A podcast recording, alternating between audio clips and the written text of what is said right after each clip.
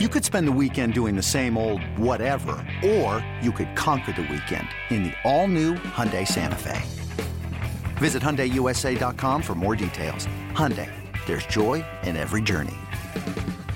The Dodgers take on the Padres in San Diego, and catcher Austin Barnes would have himself a night to remember at Petco Park. Leagues and the Dodgers minor leagues on a high fly ball deep left. I thought it was gone off the bat. At the wall, it is gone, all right.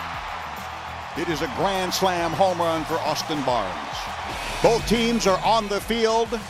Dave Roberts pushed Andy Green, tried to get to him. When he got to him, he bumped him. And that's when Andy grabbed uh, Dave Roberts, and both benches have emptied here during the timeout in between innings. I don't know that I've ever seen that before.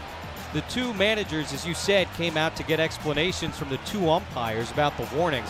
It was a long conversation. It continued throughout the entire middle of the inning, or after the inning break. And Andy was not happy with Dave Roberts. Said something as he was walking away. Dave then went after Andy, and like you said, it looked like he pushed him. And Dave Roberts is still fired up as they separate the teams. He's pointing at Andy Green and being held back by his players and coaches. 1 1 pitch in the air, deep center. Margot racing back, still going back, looking up, it's gone. Two run homer, Justin Turner, straightaway center field. His sixth of the year, and it's 6 0 Dodgers in the fourth. Payoff pitch on the way. Well hit. To deep center field. Margot, you're fast, man, but you can't climb that ladder. No way. Eye over the wall and left center by the bullpen. The Dodgers have struck again. A grand slam in the first, a three run home run right here in the sixth inning. Ouch. Barnes has done it again. Had no home runs the first two years he was called up in 15 16. And now he gets his third and fourth of his major league career, his first grand slam in the first, and a three run shot in the sixth. Mercy. 10 1 Dodgers. To go along with a career high seven RBIs, the Dodgers roll to a 10 4 win. Logan Forsythe goes 4 for 4 with three runs scored for Los Angeles, and Alex Wood allows one run over six innings. He's 9 0 on the year. The Padres fall to 33 and 47 on the year, but of more concern is Friday's confrontation between Dave Roberts, the Dodgers manager, and Padres skipper Andy Green.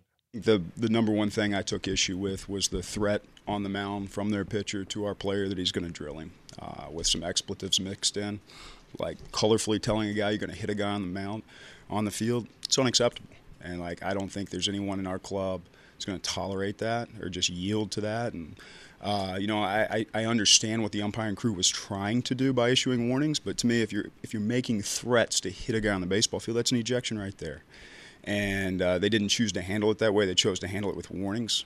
And when they brought us together to talk about it, I made sure that they understood. I took issue with the fact that like they were simply letting him off with a warning when he's threatening to hit my guy for something he wasn't even in fact doing. Which, like the reality is, stealing signs in baseball it's been going on for hundred years, and it goes on every day. You know what you do? You change your signs if you think somebody's stealing your signs. That's like that's what every team does in those moments.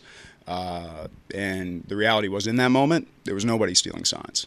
Uh, first base runner on base, we didn't have signs. We weren't stealing signs. Uh, I understand like not liking somebody stealing your signs, uh, but that's that's really where I took issue, and that's where my frustration was because I felt that should have been handled differently from the umpiring crew, and uh, you know it's uh, we're not going to yield and we're not going to bow to that. What what happened between the innings that appear to set Doc off?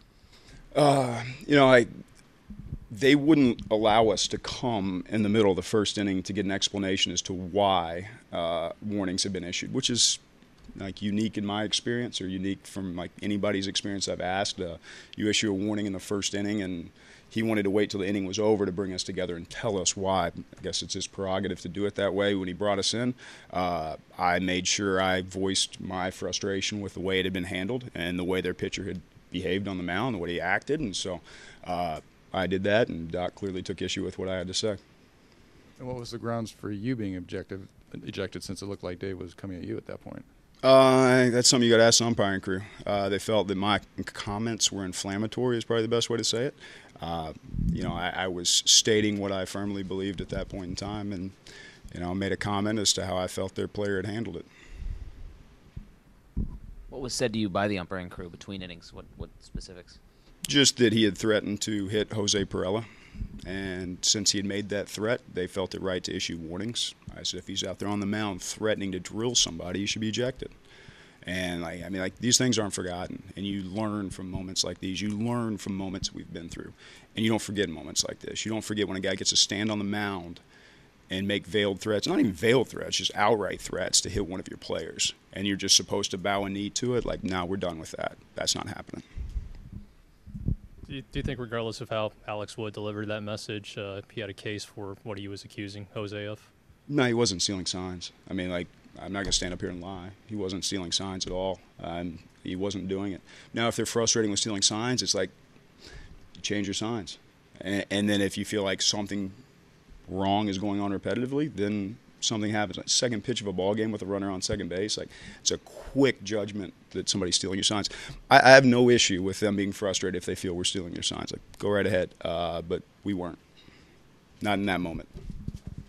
What was it in particular that set Doc off? Uh, I think probably the last comment I made, and, and I think that's, uh, you know, simply put, like I, I voiced how I felt about like what their player had done and what we had done at that point in time and, and I, I, said it probably dripping with a little bit of sarcasm. Has there been any contact between you and Doc since you both left the game? No. Do you expect this to be a lingering thing for the rest of the series? Sure, hope not. I mean, at the end of the day, like, here, here's where the true story is in my mind right now. They beat us to death on the baseball field tonight. They've beaten us repetitively on the baseball field. They're the best team in the National League West right now. They're the reigning, defending NL champs. Like we got a long way to go. And uh, right now, it's about winning series against them. Pretty soon, it's going to be about winning seasons against them. Uh, and we're not going to yield. We're not going to just stop because they want to intimidate us on the mound, screaming at our base runner. Like, no, we're not going to stop we're going to keep coming. And at some point in time, like it's not right now, like somebody be lying if it says we're going to overcome a 20 game deficit and overtake the National League West this year. No, we're trying to win a series right now. We're trying to teach guys how to play the game the right way every single day.